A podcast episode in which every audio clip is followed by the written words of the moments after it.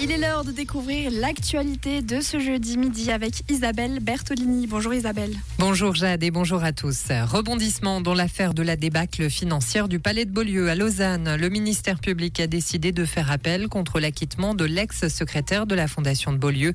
Une information de 24 heures confirmée par l'agence télégraphique suisse. L'affaire rebondira donc en deuxième instance à la cour d'appel du tribunal cantonal. La base militaire aérienne de Payerne doit être réaménagée, ceci en vue de l'arrivée des nouveaux avions de combat F-35A dès le milieu d'année 2028. La mise à l'enquête publique a débuté pour un nouveau centre d'entraînement et pour adapter des installations techniques et des dispositifs de sécurité. Près de 50 dirigeants européens se rassemblent à Grenade, dans le sud de l'Espagne. Le président de l'Ukraine, Volodymyr Zelensky, comme Alain Berset, participe à ce rendez-vous. Mais l'absence du président de l'Azerbaïdjan et de son homologue turc risque d'en affaiblir la portée.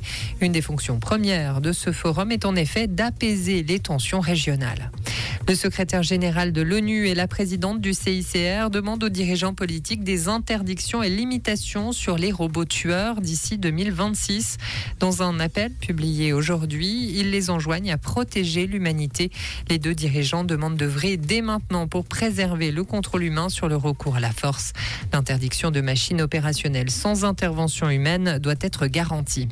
Et enfin, Belinda Bencic jette l'éponge. La tenniswoman saint-galloise ne prendra pas part au tournoi en Chine en cause une intoxication alimentaire et cela aura des grandes conséquences pour Belinda Bencic.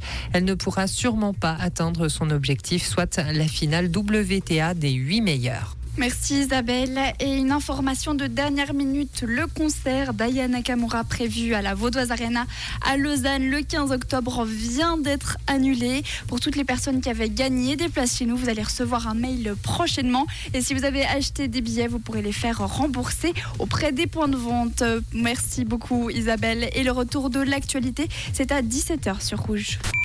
Comprendre ce qui se passe en Suisse romande et dans le monde, c'est aussi sur Rouge. Rouge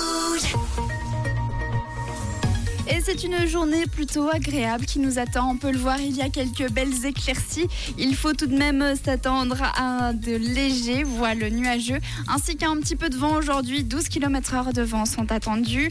Et pour les températures, ce sera plutôt léger. 19 degrés du côté de Genève, 18 degrés au meilleur de la journée à Lausanne-Blonay, ainsi qu'à Yverdon. 17 degrés pour terminer à Valorbe, ainsi qu'à la vallée de Joux, au pont. De quoi passer une soirée sous un plaid en regardant Harry Potter, par exemple.